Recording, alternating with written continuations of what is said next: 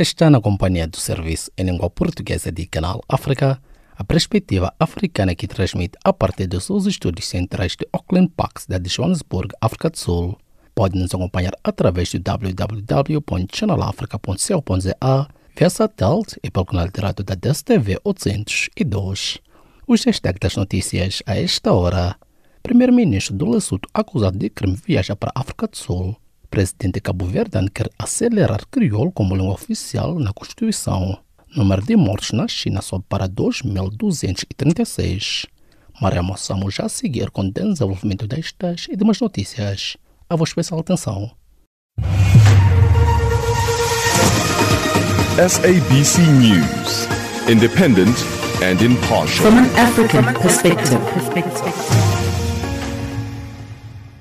Saudações. O primeiro-ministro do Lesotho, Thomas Tabani, não vai comparecer nesta sexta-feira perante o tribunal que vai acusar da morte da mulher porque partiu para a África do Sul por motivos médicos, anunciou o secretário pessoal.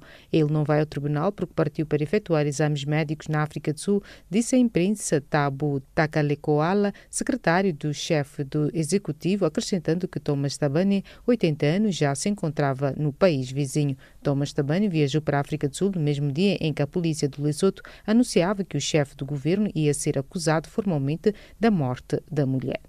O presidente de Cabo Verde, Jorge Carlos Fonseca, instou nesta sexta-feira a que se acelerem os mecanismos para concretizar o que está previsto na Constituição da República, numa alusão à oficialização do crioulo cabo-verdiano como língua oficial. A posição surge numa declaração divulgada pelo chefe de Estado a propósito do Dia Mundial da Língua Materna, que se assinala nesta sexta-feira, instituído pela Organização das Nações Unidas para a Educação, a Ciência e a Cultura Unesco, e na qual enaltece a cultura, história e características únicas do arquipélago, unidas pela língua crioula cabo-verdiana.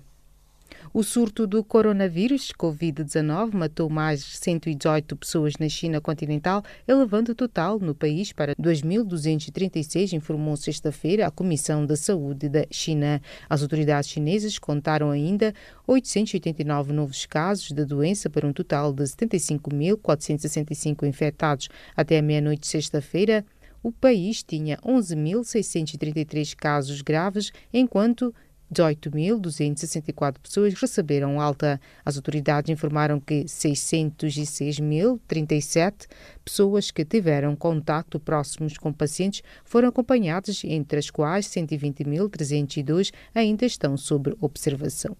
O surto da febre hemorrágica da Lassa, na Nigéria, já matou 103 pessoas desde o início do ano, anunciaram quinta-feira as autoridades, confirmando também o primeiro caso em Lagos, uma cidade com 20 milhões de habitantes. Cumulativamente, da primeira à sétima semana de 2020, foram relatadas 103 mortes, disse o Centro de Controle de Doenças da Nigéria, NCDC.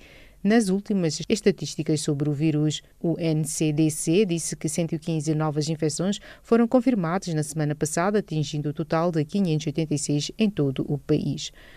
Os 8,5 milhões de menores com problemas de desnutrição crónica na República Democrática do Congo são um grande desafio, disse quinta-feira a dirigente da área da nutrição da Unicef para este país africano, Inês Lezama. Durante o encontro com a comunicação social em Madrid, Lezama estimou que este ano vão registrar 3,4 milhões de casos de desnutrição severa aguda da população. O combate a esta situação, em particular nos primeiros mil dias de vida, não é uma tarefa fácil neste país africano que, segundo segundo o último relatório do Fundo das Nações Unidas para a Infância Unicef sobre a situação mundial da infância em matéria de nutrição, está à cabeça dos Estados onde os menores apresentam maiores problemas de crescimento. Os deputados moçambicanos elegeram quinta-feira, na primeira sessão da nona legislatura, os dois vice-presidentes da Assembleia da República. Numa sessão com caráter extraordinário, o Parlamento escolheu para vice-presidentes os deputados Helder Injonjo, da bancada da Frente de Libertação de Moçambique Frelimo e Seide Fidel da Resistência Nacional Moçambicana Renamo. Os deputados elegeram ainda 14 membros da Comissão Permanente da Assembleia da República que coordena as atividades das comissões e dos gabinetes parlamentares, grupos nacionais e ligas das amizades. Ativistas implicados num tiroteio decorrido em Mila, perto de Tunis, a 11 de maio de 2016, foram condenados a penas que vão de dois anos de prisão à prisão perpétua, anunciou quinta-feira o procurador da República, Mohsen Deli, para a prisão perpétua, a Câmara Criminal, junto ao Tribunal de Primeira Instância de Tunis, leu a sentença contra 15 réus. As penas compreendidas entre os 2 e 20 anos de prisão abrangem vários outros acusados, revelou Deli, sem dar número exato das pessoas condenadas. No total, 35 pessoas foram detidas e duas outras mortas, enquanto as forças de segurança tunisinas revistavam a 11 de maio de 2016 numa casa em Mila, perto de Tunis. E desta colocamos o ponto final às notícias de política do Serviço de Língua Portuguesa de Canal África. Fique já a seguir com Jacob Tivani com a página do Caleidoscópio.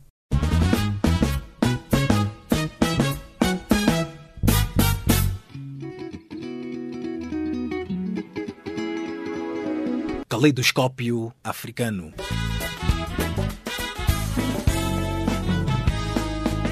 O som da África para o mundo.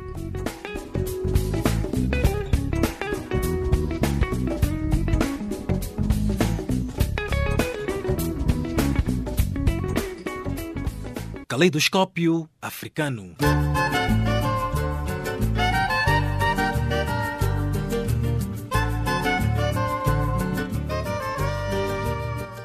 Estimado ouvinte, seja bem-vindo à página das atualidades de Canal África.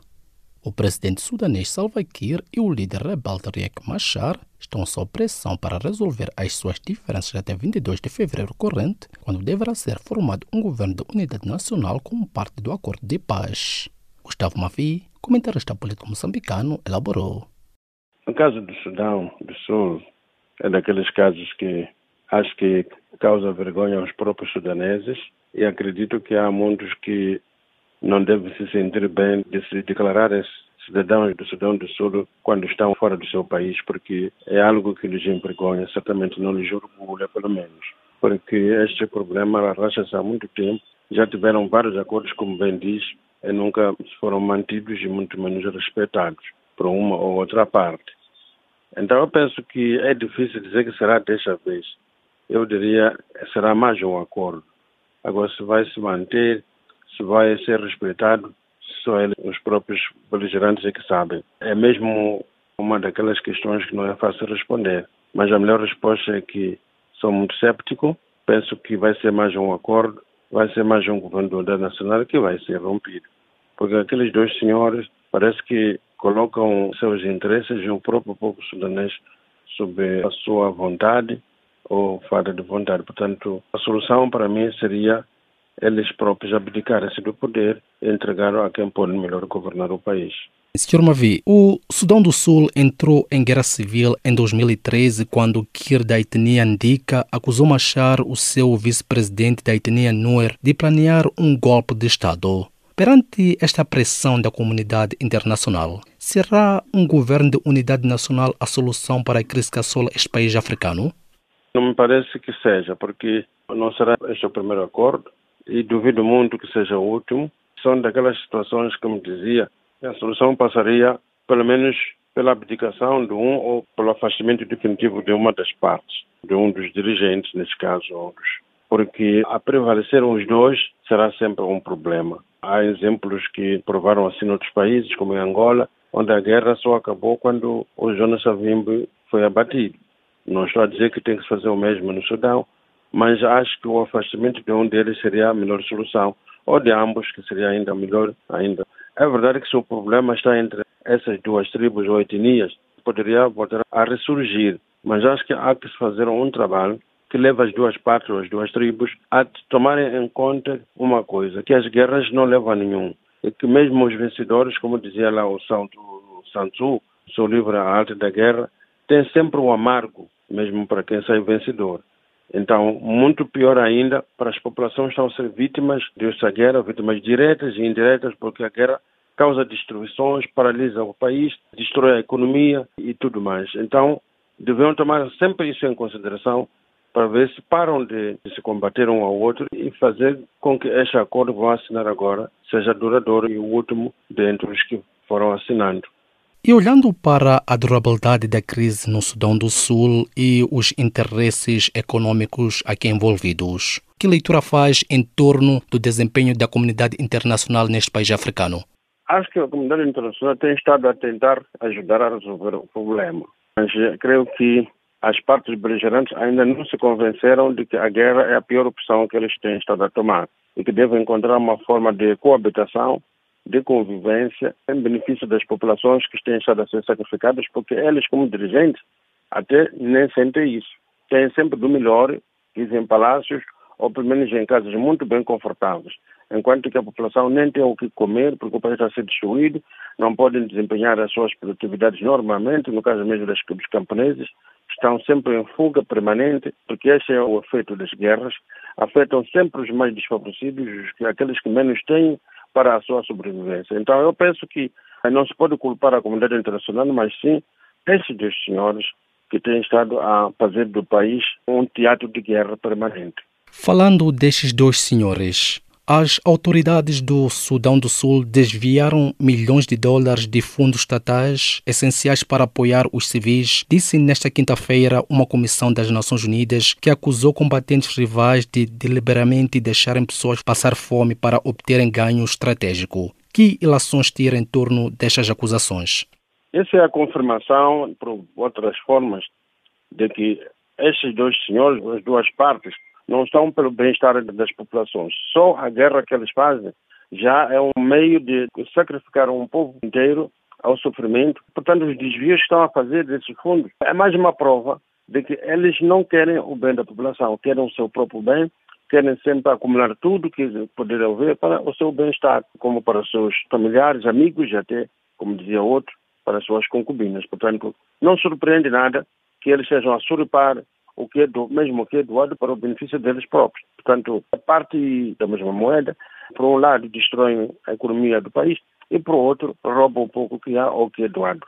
Quais são os riscos políticos e econômicos caso não se alcance um acordo pacífico e permanente neste que é o país mais jovem do continente negro? É a continuação da destruição do país, do sofrimento do povo sudanês. Esse é o risco. Terá a continuação de tudo isso, de todo esse inferno em que o povo sudanês é condenado. Portanto, não haverá nada melhor se a guerra continuar. Palavras de Gustavo Mavi, comentarista político moçambicano falando ao Canal África. O chefe da diplomacia portuguesa inicia uma visita à África do Sul com dois objetivos: estreitar as relações entre os dois países e preparar a visita do presidente português Marcelo Rebelo de Sousa que vai comemorar o dia 10 de junho na África do Sul. Manuel Matola com os pormenores. O ministro de Negócios Estrangeiros de Portugal, Augusto Santos Silva, inicia esta quinta-feira uma visita de dois dias à África do Sul, onde terá um encontro de trabalho com a ministra para as Relações Internacionais e Cooperação, Naled Pendou. Durante a visita, o chefe da diplomacia portuguesa vai discutir com a sua homóloga sul-africana o estágio das relações entre os dois países. A deslocação de Augusto Santos Silva à África do Sul insere-se igualmente na preparação da visita do presidente português Marcelo Rebelo de Sousa no próximo mês de junho. O chefe de Estado de Portugal irá comemorar com os imigrantes portugueses o Dia de Portugal, de Camões e das comunidades portuguesas na África do Sul, país que irá acolher as cerimônias centrais de 10 de junho. O Canal África questionou o especialista em assuntos africanos, Fernando Jorge Cardoso, sobre quais são os pontos atuais que podem aproximar Portugal da África do Sul. Primeiro, começando pelos motivos diretos e declarados uh, da visita. O Ministro dos Negócios Estrangeiros vai visitar a África do Sul, hoje e amanhã, um, declaradamente com o objetivo de realizar contactos preliminares para uh, a melhoria do relacionamento bilateral, mas também para a próxima visita de Estado que vai ser feita pelo Presidente da República Portuguesa, que vai comemorar o dia 10 de junho, que é o Dia de Portugal, na África do Sul, junto à comunidade portuguesa. Uh, isso parece-me justificar, por si só, a visita do Ministro dos Negócios Estrangeiros português à África do Sul, porque a comunidade portuguesa na África do Sul é muito numerosa e influente. Segundo Jorge Cardoso, Portugal tem um papel fundamental no estreitamento da relação futura entre a Europa e a África. Por isso, o docente do Instituto Universitário de Lisboa aponta outros campos de convergência que poderão dominar a visita do chefe da diplomacia portuguesa. Uh, número 2.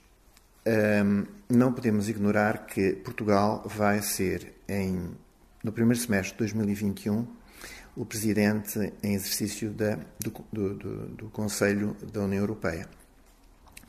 e tem previsto, eh, não só Portugal, mas a própria Comissão Europeia, os países eh, que são designados por Troika, ou seja, aquele que exerce neste semestre, aliás, o, o, o, que exerce, a Troika é constituída pelo país que exerceu os seis meses de presidência, mais o país que exerce no momento, mais o que vai exercer nos seis meses seguintes. O que com isto eu quero dizer é que o programa que Portugal tem para implementar uh, no exercício do primeiro semestre de 2021 tem dois grandes itens. Um desses itens tem a ver com questões ligadas com a economia verde, que é uma das grandes prioridades da atual Comissão Europeia, e o segundo item é uma continuidade do, do, do, da, da, presidência exercida no segundo semestre deste ano, que vai ser exercida pela Alemanha, e que tem a ver com a Aliança uh, União Europeia-África.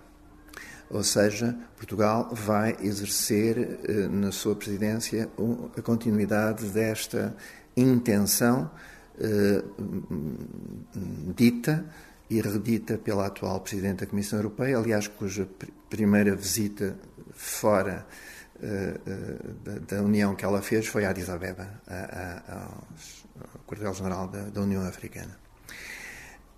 Então, eh, estou absolutamente convencido que o Ministro dos Negócios Estrangeiros português irá aproveitar esta visita, porque vai ter, aliás, um encontro com a Ministra da Cooperação Sul-Africana, eh, no momento em que, em fevereiro deste ano, o Presidente sul-africano assumiu a, a presidência da União Europeia. Por outras palavras, a África do Sul vai ser sob comando da África do Sul que um, a União Africana é? e a Comissão Africana vai trabalhar no sentido de preparar um dossiê muito importante, que é, digamos, a resposta do lado africano àquilo que vai ser apresentado pela Comissão Europeia e que já foi anunciado que é uma nova estratégia da União Europeia para a África e que será apresentado eh, alguns em meados deste ano. De acordo com o especialista, a Cimeira Europa-África é também um dos temas que poderão ser abordados. Além do mais, está previsto para final do ano de 2020, mas com a possibilidade de transitar para a presidência portuguesa a próxima Cimeira UE-África. O que quer dizer também que Portugal e a África do Sul vão estar, digamos, no centro e no comando de, de, de um processo político, vamos dizer assim, que é o processo exatamente da realização dessa reunião. Portanto, eu julgo que, apesar de haver um motivo proclamado e direto da visita do Ministro dos Negócios Estrangeiros da África do Sul e que tem a ver com o dia 10 de junho e com a comunidade portuguesa que lá está, há um segundo motivo que, obviamente, será conversado eh, com a sua contraparte, eh, neste caso concreto, eh, sobre eh, estes dossiês que eu acabei de lhe apresentar. Fernando Jorge Cardoso acredita que, dada a importância da África do Sul no domínio da segurança na África Austral, os ataques no norte de Moçambique também poderão estar no centro da visita. Eh, eu não sou adivinho, não tenho, digamos, uma inside information sobre esse facto, mas não ficaria surpreendido que os ministros, o ministro português e a sua contraparte sul-africana falassem sobre Moçambique.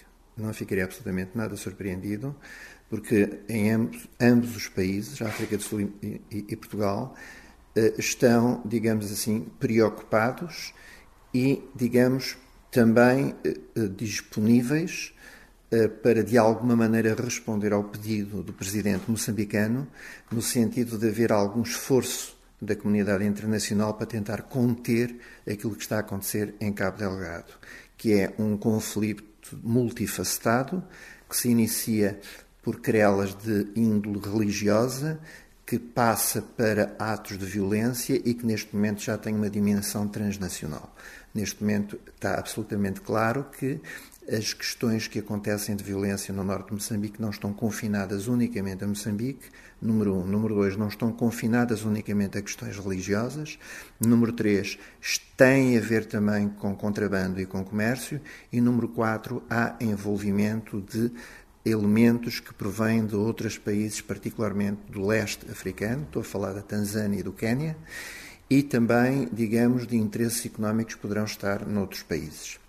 Eh, eu não ficaria admirado se o Ministro dos Negócios Estrangeiros portugueses e a sua contraparte sul-africana, a sua colega sul-africana, conversassem um pouco sobre que tipo de coordenação ou de ação de apoio é que os países possam fazer para isso. No caso português, eu não estou a ver que o apoio se possa, sei lá, concretizar do ponto de vista militar, mas há outros tipos de apoio que Portugal poderia, eh, eh, a serem solicitados, eh, conceder. Apesar de, num passado recente, ter havido episódios de violência contra empresários portugueses na África do Sul, o professor de Relações Internacionais lembra que as relações com Portugal se mantêm inalteradas. De Lisboa para o Canal África, Manuel Matola. Dando continuidade à página das atualidades, ONU alerta para desafio de 8,5 milhões de menores com desnutrição crônica na República Democrática do Congo. Maria Mossamo com os pormenores.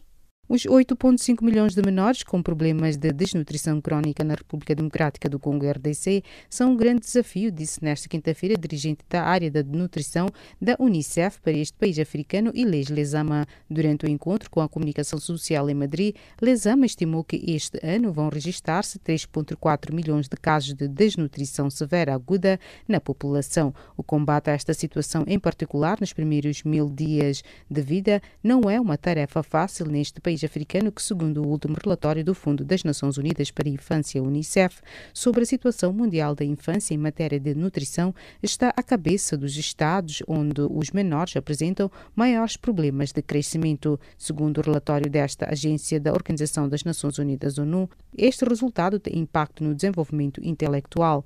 As crianças são ainda alvo de outros problemas, como os conflitos armados no país, com as subsequentes deslocações internas de população e os surtos da doença, como o ébola. Um relatório da Unicef sobre a décima epidemia de ébola na RDC, de 19 de janeiro, mencionou 3.925 casos confirmados e 2.118 mortos. O contexto de violência em que o país vive, em particular no Nordeste, com mais de um milhão de deslocados internos em 2019, não só dificulta a resposta a estes problemas, como aumenta as necessidades humanitárias, acrescentou Inês Lezama. A ONU tem uma missão de estabilização no país, designada como MONUSCO, com cerca de 18 mil efetivos.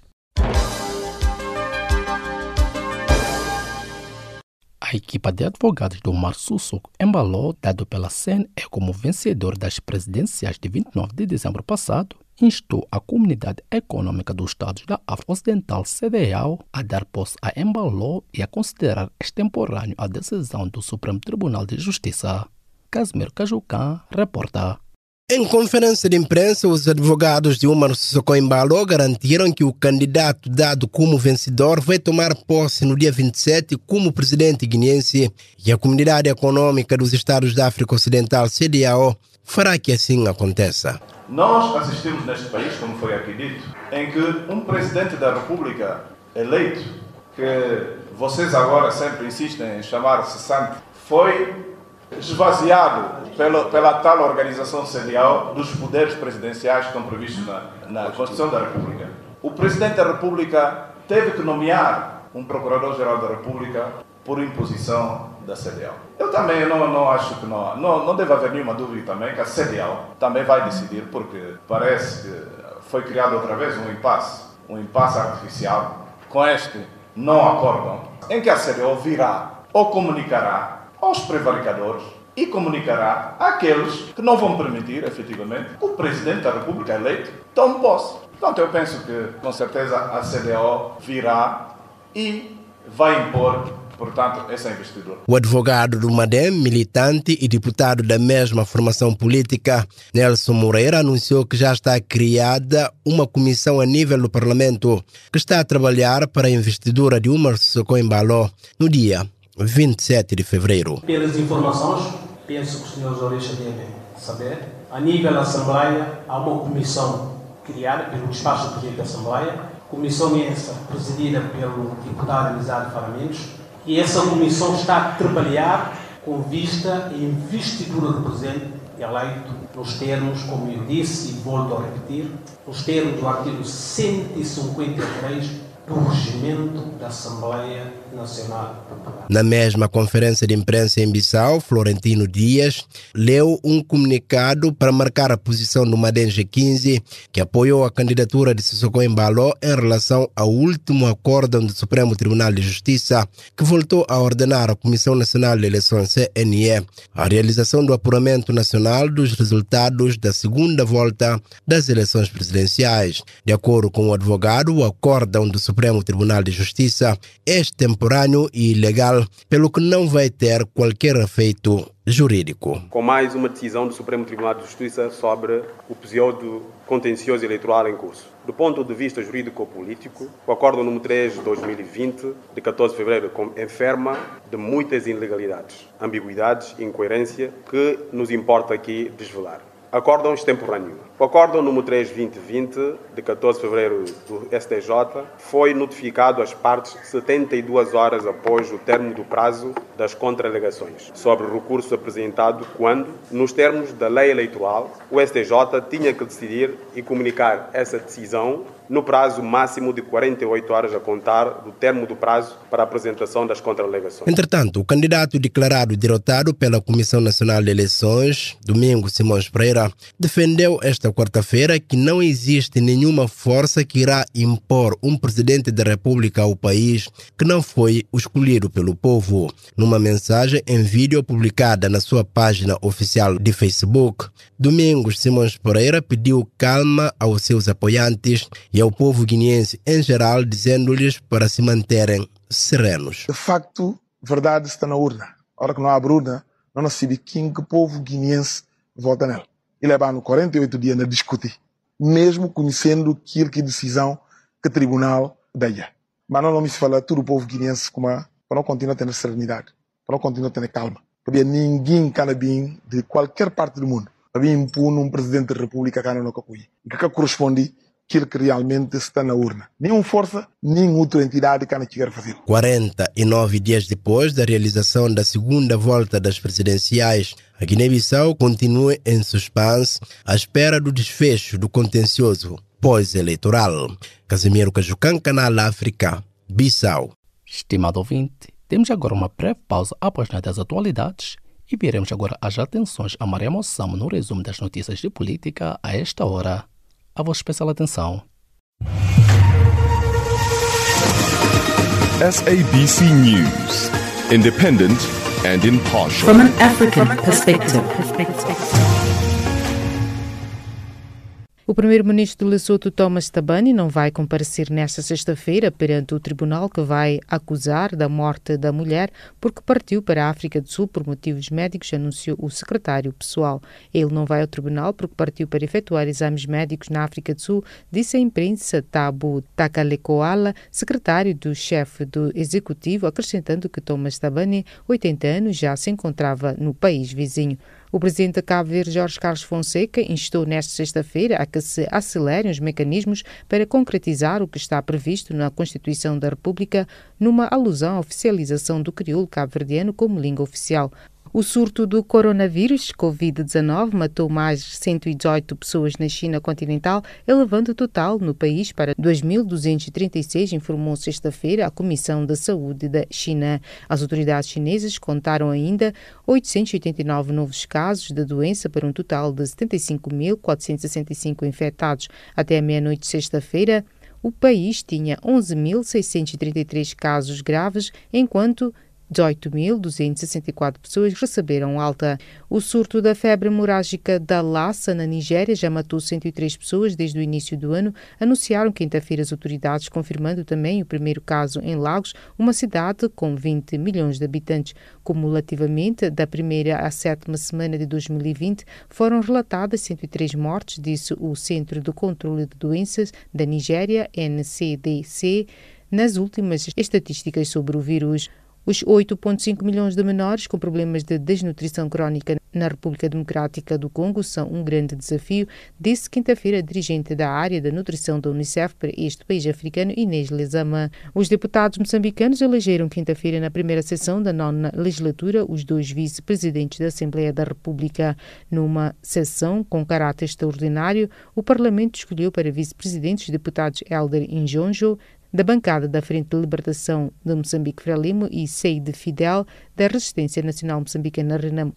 Ativistas implicados num tiroteio decorrido em Mila, perto de Tunis, a 11 de maio de 2016, foram condenados a penas que vão de dois anos de prisão à prisão perpétua, anunciou quinta-feira o Procurador da República, Mohsen Deli, para a prisão perpétua, a Câmara Criminal, junto ao Tribunal de Primeira Instância de Tunis, leu a sentença contra 15 réus. As penas compreendidas entre os 2 e 20 anos de prisão abrangem vários outros acusados, revelou Deli, sem dar número exato das pessoas condenadas. E desta colocamos o ponto final, a recapitulação das notícias da política. Fique já a seguir com Jacob Tivani com a continuação do Caleidoscópio. SABC News, independent and impartial. From an African perspective. O Movimento Popular de Libertação da Angola, MPLA, aprovou nesta quarta-feira sozinho na Assembleia Nacional a tomada de posse do novo presidente da Comissão Nacional Eleitoral depois de a oposição abandonar em bloco o plenário. Vasco da Gama, acadêmico e analista político angolano, fez a seguinte leitura. Penso que antes de falarmos do ato solene da tomada de posse, é preciso que olhemos antes tudo que antecedeu a, esta, a este empossamento, que é, portanto, o processo de provimento de vaga, o processo de concurso e o processo de eleições. Portanto, nesses dois processos, conduzido.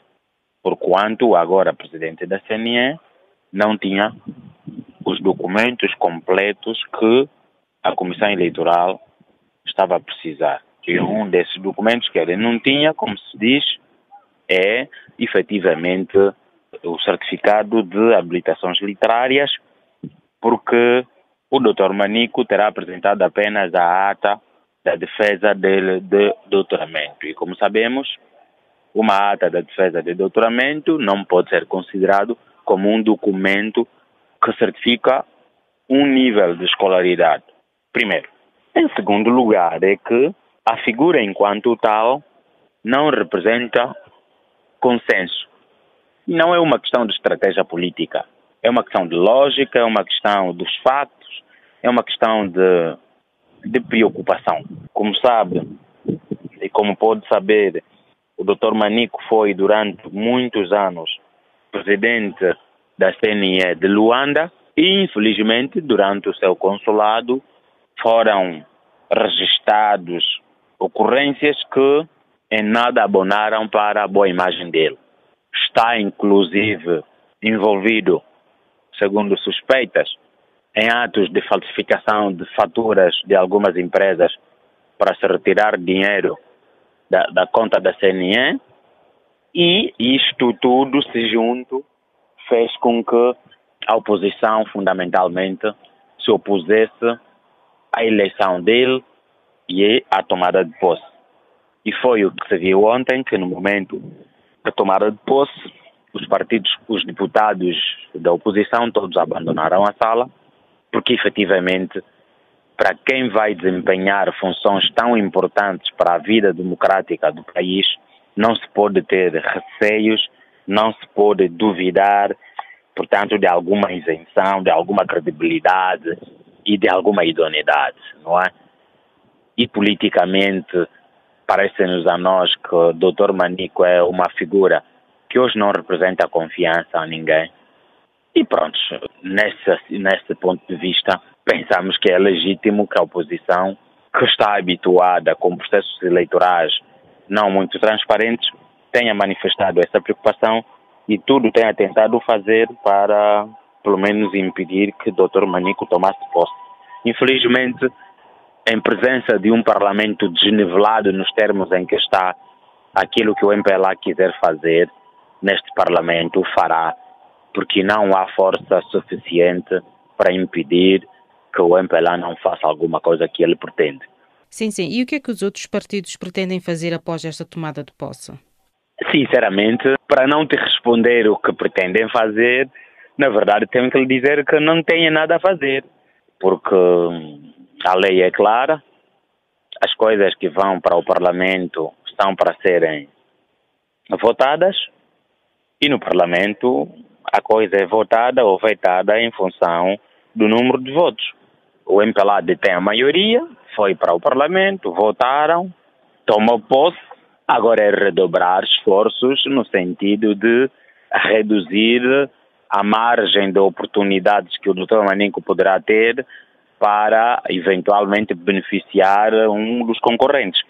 A luta agora deve ser esta, mas enquanto tomada de posse, enquanto Manico como pessoa, penso que já não há nada a fazer. Houve também manifestações ontem, antes desta tomada de posse. O que é que tem a dizer sobre isso? Uma manifestação legítima. Quem não concorda tem várias formas de reação. E uma dessas formas e que nós vimos ontem foi exatamente eh, o facto de um conjunto de jovens terem se reunido para se manifestar.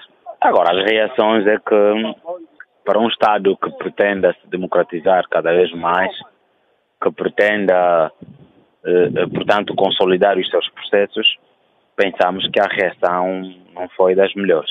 Palavras de Vasco da Gama, acadêmico e analista político angolano falando ao Canal África. homens armados não identificados atacaram um mercado numa aldeia do Burkina Faso, numa zona de atuação de grupos jihadistas, provocando pelo menos seis mortos, informaram esta quarta-feira as forças de segurança. O ataque ocorreu na terça-feira no mercado de Naumbila, onde, além de perda de vidas humanas, foram destruídas lojas, explicaram as forças de segurança. A região centro-norte do país é uma das áreas mais afetadas pelos ataques de grupos jihadistas e das zonas que mais acolhe pessoas que fogem à violência interna do país. Esta área recebe cerca de metade de 765 mil pessoas que fogem de ataques, avançou o Conselho Nacional de Emergência e Reabilitação do país num relatório de 12 de fevereiro último. O Burkina Faso sofre as mãos de grupos jihadistas desde abril de 2015, quando membros de um grupo filiado na Al-Qaeda raptaram um segurança romeno numa mina do norte do país, em Tambão. Os ataques têm sido frequentes e o número de vítimas tem sido crescente, nomeadamente a partir de 2019, quando aumentaram 10 vezes os deslocados devido à violência que se registra no país, isto segundo os dados do Conselho Norueguês de Refugiados. Os atacantes que pertencem ao grupo local do Burkina Ansarul Islam estão associados a diversos grupos terroristas, nomeadamente da coligação jihadista do Grupo de Apoio Islâmico do Sahel, do Grupo de Apoio Muçulmano e do Estado Islâmico no Grande Saara, que atacaram também países que fazem fronteira com o Burkina Faso, ou seja, Mali e Niger. O Burkina Faso é um dos cinco países que compõem o G5 do Sahel, grupo institucional para a coordenação de cooperação regional em política de desenvolvimento e questões de segurança na África Central, fundada a 16 de fevereiro de 2014 em Nouakchott, na Mauritânia, juntamente com Mali, Mauritânia, Níger e Chad.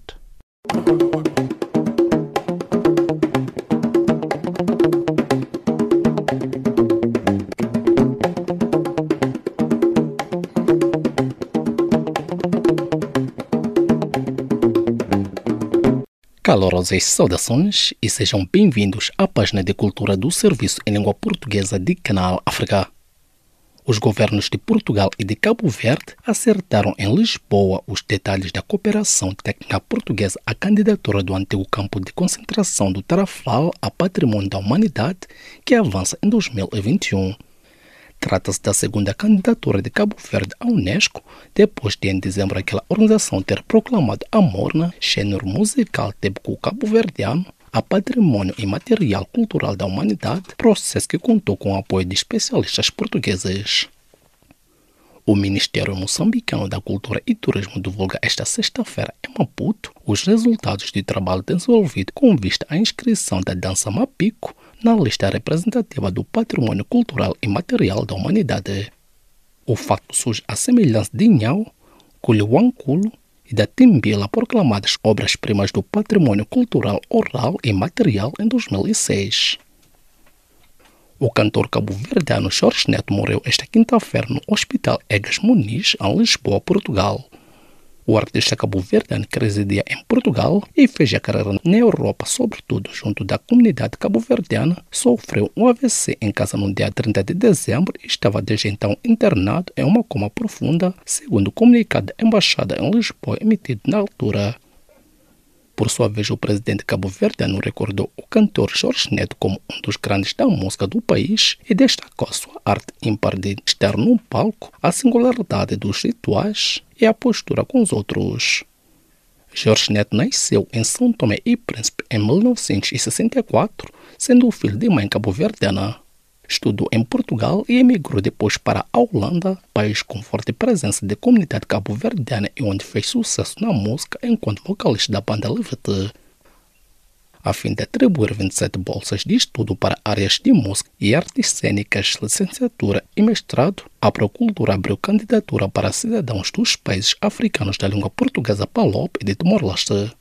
A Procultura é uma iniciativa financiada pela União Europeia, cofinanciada e gerida pelo Camões, IP, e cofinanciada também pela Fundação Coles Gulbenkian. Tem por objetivo contribuir para a criação de emprego na economia cultural e criativa nos PALOP e em Timor-Leste, com orçamento de 19 milhões de euros. O escritor angolano Arthur Pestana Pepetela venceu esta semana o Prêmio Literário Cassino da Pova 2020 do Festival Correntes de Escrita, a mais antiga distinção do gênero em Portugal, atualmente na sua 21ª edição pelo livro Sua Excelência do Corpo Presente.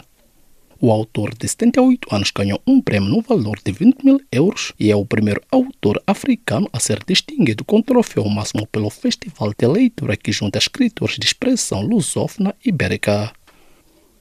O Carnaval Brasileiro, que começa oficialmente esta sexta-feira, deverá receber 36 milhões de visitantes este ano entre os estados de São Paulo, Rio de Janeiro, Pernambuco, Minas Gerais, Bahia e Distrito Federal, considerados os principais destinos da festa popular.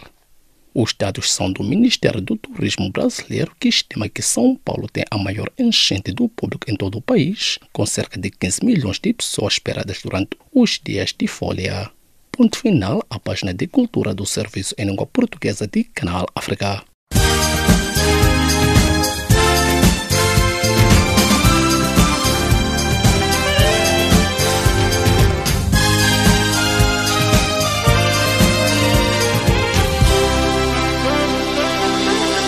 A vossa especial atenção à página de economia do Serviço de Língua Portuguesa de Canal África. O governo da Guiné-Bissau arrecadou cerca de 15,2 milhões de euros através da emissão de títulos do Tesouro numa operação realizada esta semana ao abrigo de uma entidade subregional africana, anunciou nesta quinta-feira o Ministério das Finanças guineense. O ministro das Finanças guineense, numa nota, informa que a emissão já estava prevista no calendário normal publicada pela Agência da União Monetária Oeste Africana Títulos, entidade que regula a emissão de títulos de tesouro dos oito países que integram a organização, nomeadamente Benin, Burkina Faso, Costa do Marfim, Guiné-Bissau, Mali, Níger, Senegal e Togo. O empréstimo foi contraído no valor de 10 mil milhões de francos CFA, cerca de 15,2 milhões de euros, a uma taxa de juro de 4,9%, com um período de carência de um ano. A empresária angolana Isabel dos Santos afirmou esta quinta-feira que as suas empresas contraíram empréstimos bancários de 571 milhões de euros em Portugal nos últimos anos, estando por liquidar 180 milhões de euros. Isabel dos Santos, que tem as contas bancárias arrestadas no âmbito do pedido de colaboração da Justiça de Angola às autoridades portuguesas, confirma que recorreu desta decisão do Ministério Público e alerta em comunicado que esta situação está a afetar a gestão das suas empresas em Portugal. Portugal. Explica ainda que, ao longo dos últimos anos, as empresas europeias, maioritariamente por si detidas, contraíram em Portugal empréstimos bancários no valor de cerca de 571 bilhões de euros. São Tomé e Príncipe e Angola poderão assinar em breve vários acordos de cooperação, incluindo o de isenção de vistos aos cidadãos nos dois países, indicou quinta-feira um comunicado do Conselho de Ministros São Tomense. O comunicado do governo, lido pelo porta-voz Adelino Lucas, anuncia para breve a deslocação a São Tomé do ministro das Relações Exteriores de Angola, Manuel Domingos Augusto, numa visita durante a qual se prevê a assinatura de vários documentos de reforço de cooperação, entre eles o que facilitará a entrada de São Tomenses em Angola sem vistos nos passaportes diplomáticos de serviço ou mesmo ordinários. Um conjunto de 12 membros fundadores apresentou nesta quinta-feira em Maputo a Fintech.mz, Associação de Fintechs de Moçambique, uma entidade que agrega empresas tecnológicas ligadas ao setor financeiro. A associação pretende ser uma voz ativa, quer no processo de inclusão financeira, quer no diálogo com reguladores, para ajudar a criar novas leis, entre outras ações conjuntas, anunciou João Gaspar, presidente da direção. A venda de seguros através de plataformas móveis, a criação de sistemas de pagamento eletrónico que podem ser usados, por exemplo, por comércio online ou aplicações de transferências de dinheiro internacionais, são algumas das áreas que a fintech moçambicanas estão a desenvolver. O governo cabo-verdiano anunciou quarta-feira que tenciona substituir, ao longo dos próximos 10 anos, todos os veículos automóveis da administração pública estatal por veículos 100% elétricos. Numa nota sobre a aposta nas energias renováveis, o governo liderado por Ulisses Correia e Silva sublinha que, para o efeito, criou-se incentivos fiscais e aduaneiros, quer na lei do orçamento e na pauta aduaneira, para a importação deste tipo de veículos. Segundo dados da Direção-Geral de Aviação e Segurança Rodoviária globalmente, o parque automóvel de Cabo Verde do Estado e de privados passou de 34.838 veículos em 2005 para 72.455 em 2018, a um ritmo médio de crescimento anual de 5,4%. Espanha disponibilizou para a Tunísia uma linha de crédito de 25 milhões de euros ou quase 77 milhões de dinares a favor das pequenas e médias empresas tunisinas das, e das empresas mistas tunisino-espanholas. Esta linha de crédito, colocada à disposição da Tunísia desde 2018, deverá ser utilizada antes de 26 de julho de 2022, explicou o vice-presidente da União Tunisina da Indústria, Comércio e Artesanato, Issem Eloumi, durante um pequeno almoço de debate organizado quarta-feira em Tunis. Aberto a todos os setores, esta linha de crédito tem por objetivo produzir mais empregos e reforçar a cooperação económica entre a Tunísia e a Espanha. A 13 de abril de 2018, o Conselho de Ministros espanhol aprovou a decisão de concessão desta linha de crédito à Tunísia. E desta colocamos o ponto final à página de Economia do Serviço de Língua Portuguesa de Canal África.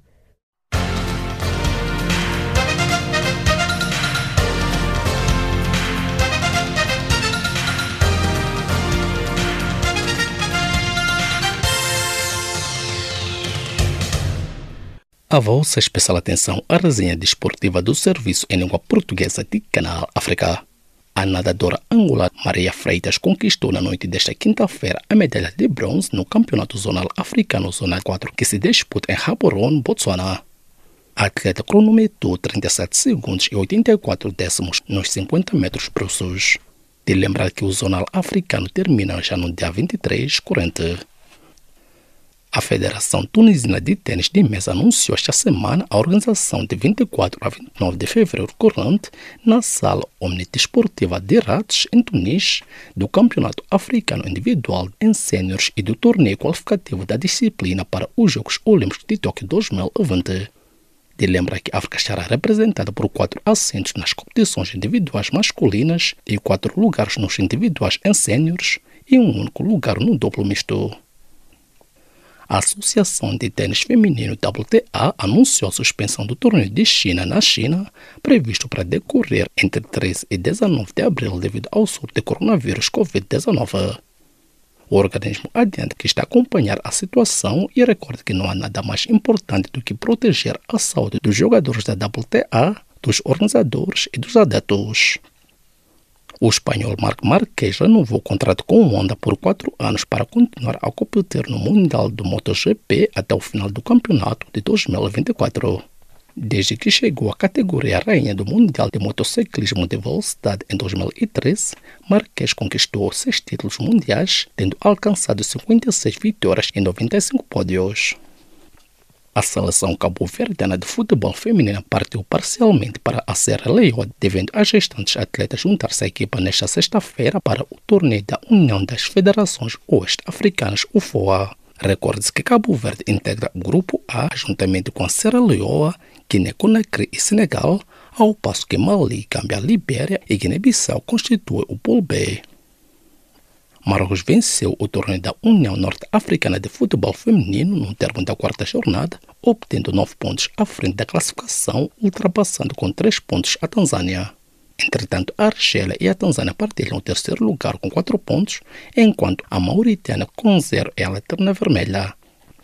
A Liga Moçambicana de Futebol quer inovar a disputa, cobertura e acompanhamento do Moçambola Campeonato Moçambicano de Futebol e por isso vai introduzir novas premiações para galvanizar a prova.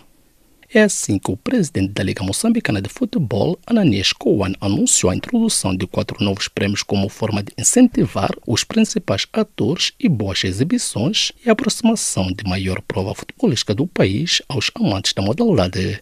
Trata-se das categorias do Prêmio Jogador Revelação, Melhor Treinador, Melhor Claque e Prêmio Jornalista Desportivo, este último subdividido em três categorias, entre eles rádio, televisão e imprensa escrita.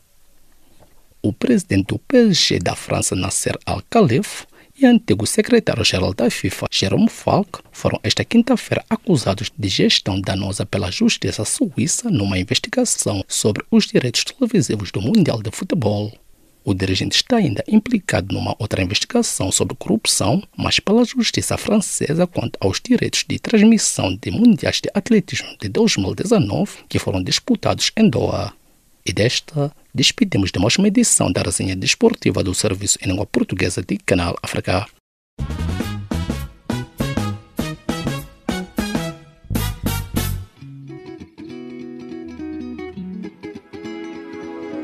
Caleidoscópio africano.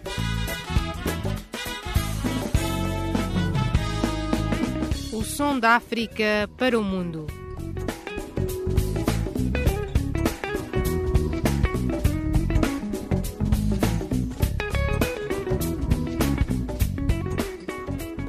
Caleidoscópio africano.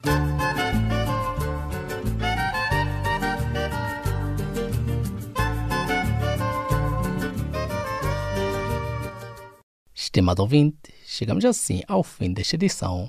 Edição esta que chegou a cargo de Charles Komalo, na produção e apresentação de Jacob Tivan e da Maria Mossam, e nos cuidados técnicos de Sifiso Machiro. Em nome desta vasta equipe, os nossos agradecimentos no encontro marcado para breve. E desta partimos musicalmente. Boa noite e um bom final de semana. Fazemos, fazemos. Casa, né? Casa, casa de.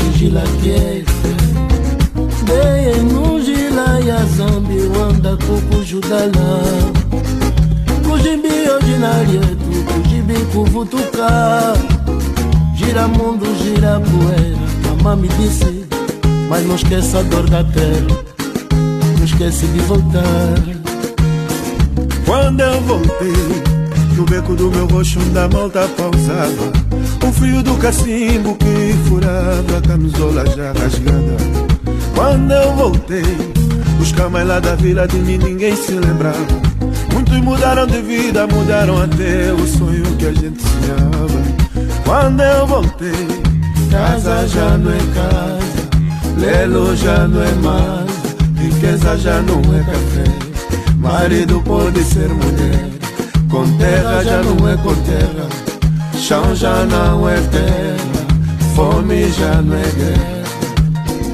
Quando eu voltei, camba já não te avisa, o carro agora é o bico, miséria já paga IVA.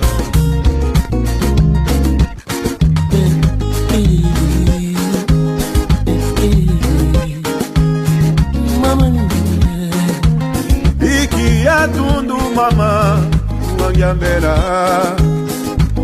neye wakwishiyo mundu munamye gira mundu gira poeira munandenge mas kujibi ukwatundu kujibi hoje gira quieto neye não gira yanzambi anda kukujudala kujibi hoje nadietu kujibi kuvutuka Gira mundo, gira poeira Mas não esquece a dor da terra Só não esquece de voltar Quando eu voltei Na sombra da mulemba vovô já não estava Nem o campo do trumuno da bola de trapo que a gente jogava Mas eu voltei A conga e a de canza no samba já não se usava Só ficou o desgosto, sal no rosto Do riso que chorava mas eu voltei. Casa já não é casa, pelo já não é mais, riqueza já não é café. Marido pode ser mulher, com terra já não é com terra, chão já não é terra, fome já não é guerra. E bibi, camba já não te avisa, o carro agora é o bico, miséria já paga IVA.